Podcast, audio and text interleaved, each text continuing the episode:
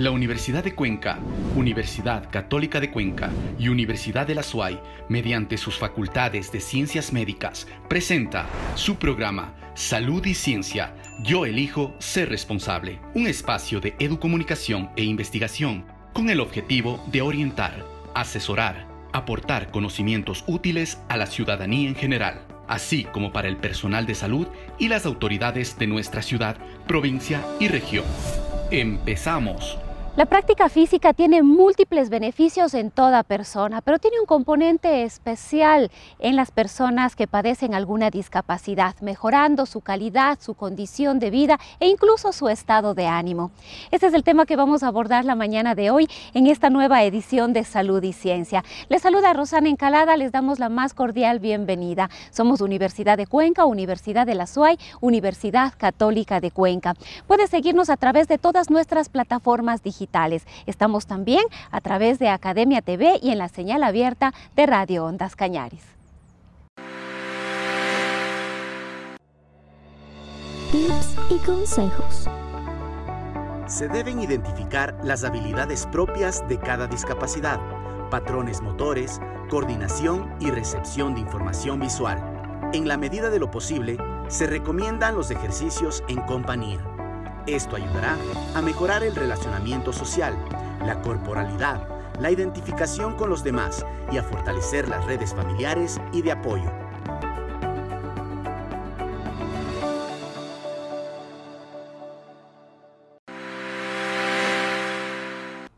Todas las personas que padecen alguna discapacidad requieren hacer una actividad física de manera permanente. Esto va a traer múltiples beneficios para su salud y para su vida. Enseguida nos vamos con nuestra compañera Jessica Bucheli. Ella está ya con el doctor Fabián San Martín, él es médico deportólogo.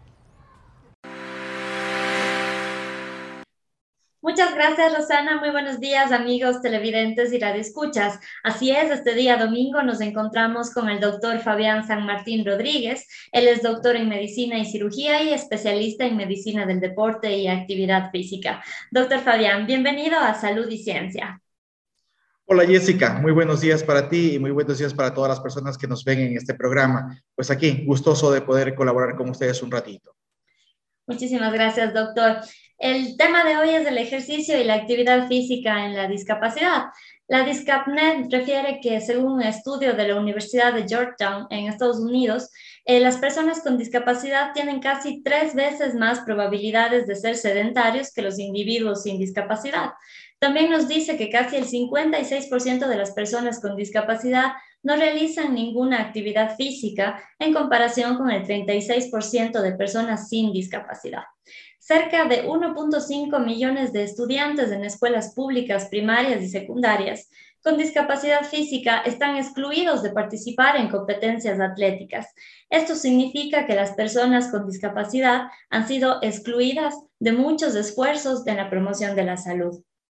Doctor, la discapacidad puede afectar a uno u otro órgano, a una u otra función del organismo, en mayor o en menor medida. ¿Es favorable la actividad física, el ejercicio, en cualquier tipo y grado de discapacidad? Jessica, sí. Pues le, la verdad, todas las estadísticas que nos has leído son bastante deprimentes, diría yo, y nos hacen eh, eh, caer en cuenta que nosotros no hemos volcado nuestras estrategias justamente a tratar de mejorar esta situación para las personas que adolecen algún tipo de discapacidad. Tengo que empezar diciéndote que eh, la verdad es que tenemos que tener claro que hay muchos matices dentro de la discapacidad que se correlaciona con la actividad física y el ejercicio. Y una de estos es el hecho de que si la discapacidad es de, de, del orden motor, ¿sí? Del aparato locomotor, si es una discapacidad sensorial, los órganos de los sentidos, la visión, podría hacer uno el, o la audición otro. Y eh, también tendríamos que tener en cuenta la discapacidad intelectual. En todo ese contexto yo te tendría que decir que sí, que eh, ejercer, eh, administrar, implementar una estrategia de actividad física o de ejercicio en una persona con discapacidad es altamente complejo y que sí, si esta persona es inactiva físicamente, podría tener repercusión en muchos de sus órganos. Podría decirte yo que la pérdida de masa muscular, la incapacidad para movilizarse, el producto de esta incapacidad muscular, de, de esta, de esta inactividad, inactividad física, perdón, eh, el hecho de perder la densidad mineral ósea por periodos prolongados de, eh, de, de, de inactividad y concomitantemente con la disminución de la masa muscular, son complicaciones muy grandes. La pérdida de la capacidad cardíaca, la pérdida de la capacidad ventilatoria, son problemas a los que están eh, enfrentándose las personas que tienen algún grado de discapacidad, como lo he nombrado hace un momento. ¿Cuáles serían los beneficios que se buscan con la actividad física y con el ejercicio en las personas con discapacidad? Pues eh, claro, los beneficios son los mismos que eh, estamos hablando de las personas eh, con, eh, sin discapacidad, ¿cierto? ¿Y cuáles son estos? El eh, recomendarle a alguien que sea activo físicamente o que lleve un plan de entrenamiento de, de, de ejercicio físico, lo que hace es mejorar sus funciones eh, eh, cardiorrespiratorias, sus funciones musculares, hace, hace que mejore la, el, el equilibrio, la postura, la flexibilidad. Entonces, eh, es obvio que si yo tengo discapacidad, pues eh, en dependencia, como he dicho hace un momento, del grado de el grado de complejidad que la posea, voy a requerir fortalecer ciertas capacidades físicas. Nosotros en medicina del deporte y en el entrenamiento hablamos de capacidades físicas. Y ahí hablamos de la resistencia, hablamos de la fuerza, de la velocidad y de la flexibilidad. Entonces, imagínate tú ese amplio abanico de discapacidades eh, que podría adolecer una persona. Entonces, ¿qué necesitaríamos? Potenciar la capacidad de él ser independiente en dependencia de la presencia de la discapacidad. O sea, solo estoy hablando primero del orden de movilidad. Luego, obviamente, hay condiciones, por ejemplo, la inactividad pod- podría hacer que esta persona sea mucho más eh, propensa a presentar enfermedades metabólicas. Sí, entonces nosotros estamos obligados a ayudarle a compensar estas situaciones y hacer que, en principio, sea más activo físicamente y que luego tenga alguna rutina de ejercicio correctamente dosificada. Por eso es muy importante que se necesita una diferenciación en el tipo de actividad física según el grado de discapacidad, etcétera, ¿verdad?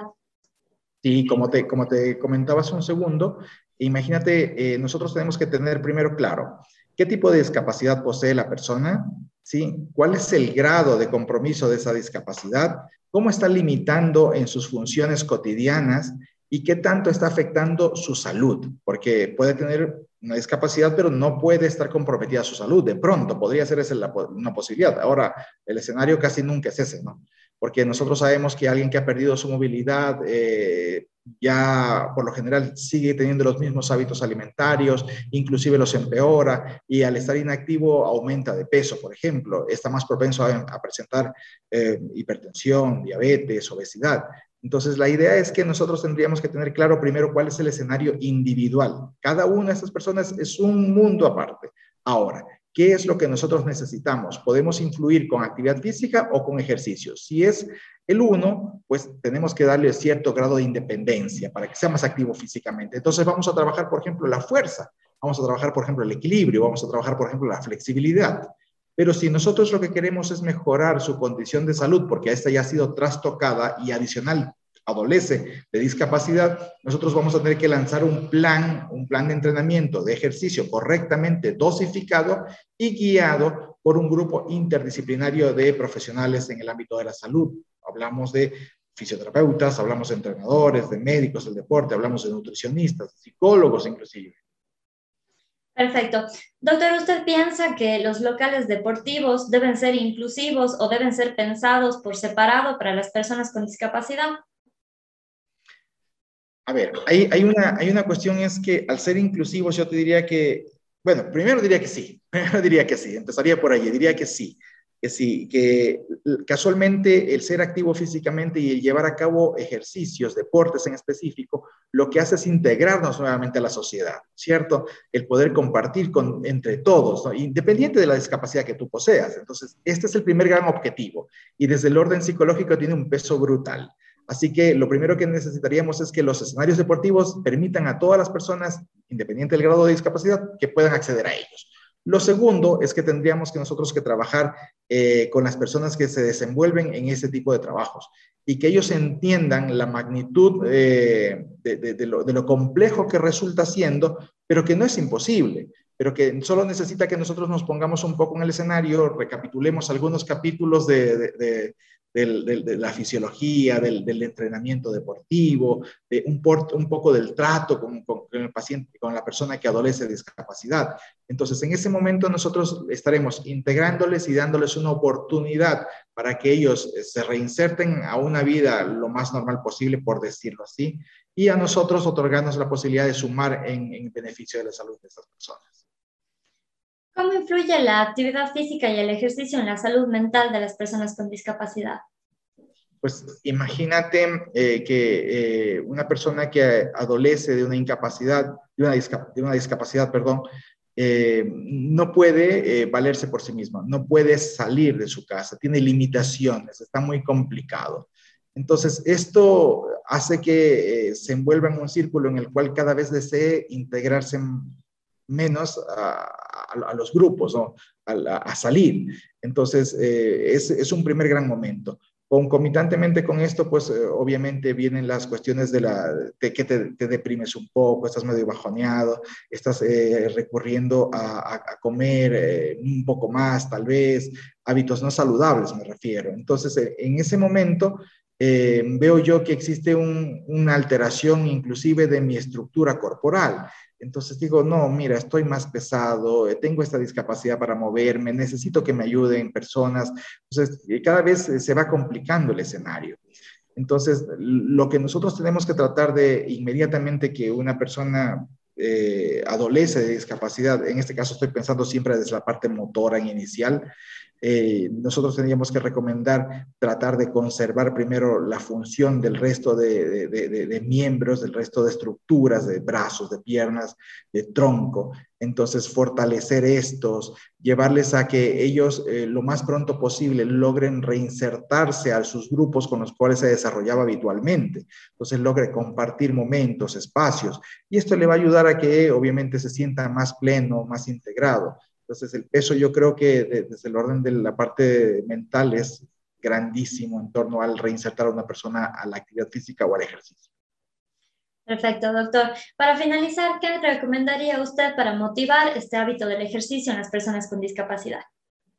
Eh, pues mira, Jessica, yo recomendaría que eh, lo primero es que eh, las personas que, puede, que poseen algún grado de discapacidad, eh, primero se asesoren correctamente, ¿no? Se asesoren correctamente con los especialistas. En este caso, eh, la, la primera persona que hará Eh, que tendrá que establecer es el grado de discapacidad que posee, ¿sí? El grado de limitación que posee hasta ese momento, eh, y luego de esto es eh, buscar personal de, de salud como los médicos del deporte, como los fisioterapeutas, como la, la, los y las nutricionistas, que nos pueden ayudar primero a, a, a conservar rangos de movilidad, a conservar fuerza, tono muscular, equilibrio. Eh, las nutricionistas con unos planes adecuados de alimentación para que no suba de peso en exceso, y luego pues el médico del deporte eh, a buscar las famosas zonas de entrenamiento. Cuando usted tiene zonas de entrenamiento, sabe que va a generar cambios, adaptaciones fisiológicas que van a mantenerlo en principio más saludable, y luego obviamente van a generar una, una mayor capacidad física. Eh, eso es a lo que, se, lo que se busca. Nosotros hemos visto, hemos tenido la oportunidad de ver, por ejemplo, eh, deportistas eh, de, de, de alto rendimiento, por ejemplo, que, que son ciegos, ¿sí? No, tienen discapacidad visual, y corren, corren diez mil metros, ¿y a qué velocidad? Vamos, son séptimos en el mundo. Entonces, imagínense usted eso. Eh, tenemos eh, eh, nadadores también que tienen discapacidad eh, física en el ámbito de, por ejemplo, tener una, una dismetría a nivel del tren inferior. Entonces, en ellos la natación pues va, va genial y, y se conservan sanos. Esto es lo que quiero decir. Entonces, siempre, por favor, eh, acudir a los profesionales, asesorarse correctamente, entender que es un proceso y que como tal necesita de un grupo de personas, de especialistas que los puedan llevar en el camino.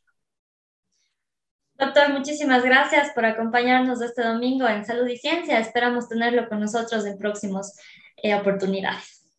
Muchas gracias, Jessica. Siempre es un placer y hasta la próxima. Un abrazo para todos. Muchas gracias. Múltiples son las actividades que se han ido relajando no solamente a nivel local, sino a nivel nacional y a nivel mundial. La presencia de una nueva variante de la COVID diecinueve, la Omicron, ha traído también una serie de preocupaciones. Es por ello que es importante tener un análisis permanente, constante, de cuál es la situación en nuestro país. Nos vamos con el doctor Fray Martínez. Él está ya con Jessica Uccelli, que le da la bienvenida. Muy buenos días. En Salud y Ciencia analizamos una vez más la información sobre COVID diecinueve con datos disponibles hasta el siete de diciembre del dos mil veintiuno en el portal del Ministerio de Salud. ¿Qué nos dice la O M S acerca de la variante Omicron? Sobre la gravedad de la enfermedad. Todavía se desconoce si el cuadro clínico de la infección por la variante Omicron es más grave que el ocasionado por otras variantes, incluida la Delta. ¿Qué nos habla acerca de la eficacia de la infección previa por SARS CoV dos? Las personas que tuvieron COVID diecinueve podrían infectarse de nuevo con más facilidad. La información al respecto todavía es limitada. ¿Qué hay acerca de la eficacia de las vacunas? Todas las vacunas utilizadas actualmente continúan previniendo con mucha eficacia los síntomas graves y la muerte por COVID diecinueve, incluso en el caso de la variante Delta, que en estos momentos es la variante dominante. ¿Qué hay acerca de la eficacia de las pruebas actuales? Y la O M S nos dice que las pruebas de P C R que se vienen usando ampliamente siguen detectando la infección por las distintas variantes del virus, incluida la Omicron. ¿Qué debe hacer la población? Y la O M S ratifica lo siguiente: mantenerse a distancia de al menos un metro, llevar una mascarilla bien ajustada, abrir las ventanas para ventilar, evitar los lugares abarrotados o poco ventilados, mantener limpias las manos, toser y estornudar en la flexura del codo o en un pañuelo desechable y vacunarse cuando los llegue el turno. Recordemos una cosa que es clave. Los vacunados ingresan diez veces menos a las unidades de cuidados intensivos que los no vacunados, de allí que la responsabilidad para todos es fundamental.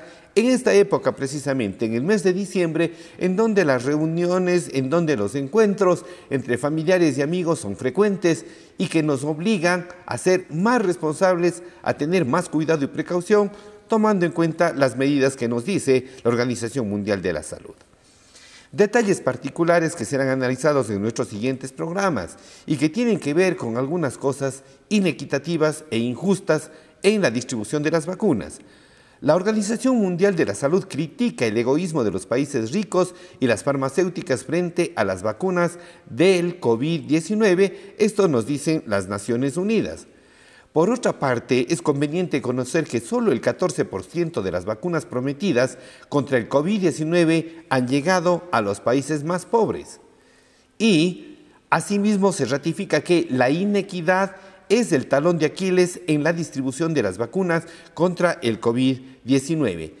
En epidemiología decimos que la enfermedad no se produce al azar. La vulnerabilidad viene establecida por determinantes que convierten a determinados grupos poblacionales y a determinadas personas en más susceptibles de contraer la enfermedad. ¿Qué es lo que provoca esto? Precisamente la proliferación de nuevas variantes, las cuales pueden ser incluso mucho más agresivas que las precedentes. ¿Cómo estamos con el promedio de la incidencia de los últimos siete días en nuestra zona Azuay, Cañar, Morona, Santiago y el país? En el caso del país estamos con dos punto cero ocho por cada cien mil habitantes. En el caso de Cuenca estamos con dos coma cero dos por cada cien mil habitantes y uno punto ochenta y cinco en el caso del Azuay. Estamos en zona amarilla y eso es bueno porque significa que estamos manteniendo un comportamiento adecuado. ¿Qué pasa con las otras provincias de la zona seis? Morona, Santiago nos llama la atención, se ha incrementado un poco más en relación con la semana anterior, está con cinco punto noventa y seis, digamos que está en la, en la, en la parte central de la zona amarilla, pero está subiendo. Eso nos tiene que motivar en Morona, Santiago a cumplir con las vacunaciones y a cumplir de manera más estricta las medidas de prevención. El país, decíamos, está en dos coma cero ocho por cada cien mil habitantes, mientras que la provincia del Cañar, que estaba en zona verde, ahora sube a zona amarilla y está en uno punto treinta y dos. Por lo tanto, pues también el llamado para nuestros compatriotas de la provincia del Cañar. La vacunación está mejorando. En el caso de la Azuay, vamos con tendencia hacia la zona verde, y en el caso del Cañar y Morona Santiago tienen que preocuparse por vacunar a las personas de cinco años en adelante. Las vacunas están disponibles y la dosis de refuerzo también ya se hace extensiva para toda la población. Hagamos que diciembre sea de felicidad, de alegría, tomando las precauciones correspondientes para evitar contagios. Muchas gracias. Agradecemos al doctor Fray por la valiosa intervención de este día domingo. A continuación daremos a conocer los datos estadísticos emitidos por el Ministerio de Salud Pública. En la provincia de la Azuay, veintinueve mil cuatrocientos cincuenta y seis casos confirmados. A nivel nacional, quinientos treinta mil ciento veintiséis casos confirmados, treinta y tres mil cuatrocientos noventa y cuatro fallecidos. De esta manera damos por finalizado nuestro segmento. Continuamos contigo, Rosana. Muy buenos días. Muchísimas gracias, Jessy. Con este análisis vamos cerrando esta edición dominical de Salud y Ciencia. Recuerden que somos Universidad de Cuenca, Universidad Católica de Cuenca y Universidad de la Azuay, que intentamos, como cada semana, contribuir con algunas informaciones, datos, detalles que puedan permitirles a ustedes tomar las mejores decisiones. Sin embargo, estas pasan por mantener las medidas de bioseguridad, el uso correcto de la mascarilla, el lavado constante de manos y el distanciamiento físico. Nos despedimos, que tengan un excelente día.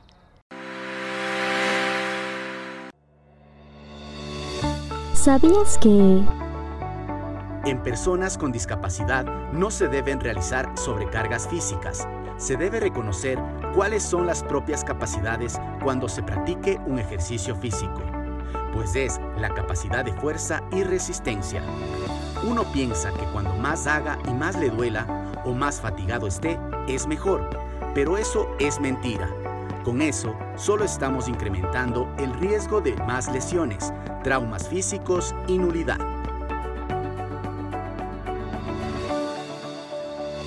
La Universidad de Cuenca, Universidad Católica de Cuenca y Universidad de la Azuay, mediante sus facultades de Ciencias Médicas, presentó su programa Salud y Ciencia. Yo elijo ser responsable. Un espacio de educomunicación e investigación con el objetivo de orientar, asesorar, aportar conocimientos útiles a la ciudadanía en general, así como para el personal de salud y las autoridades de nuestra ciudad, provincia y región.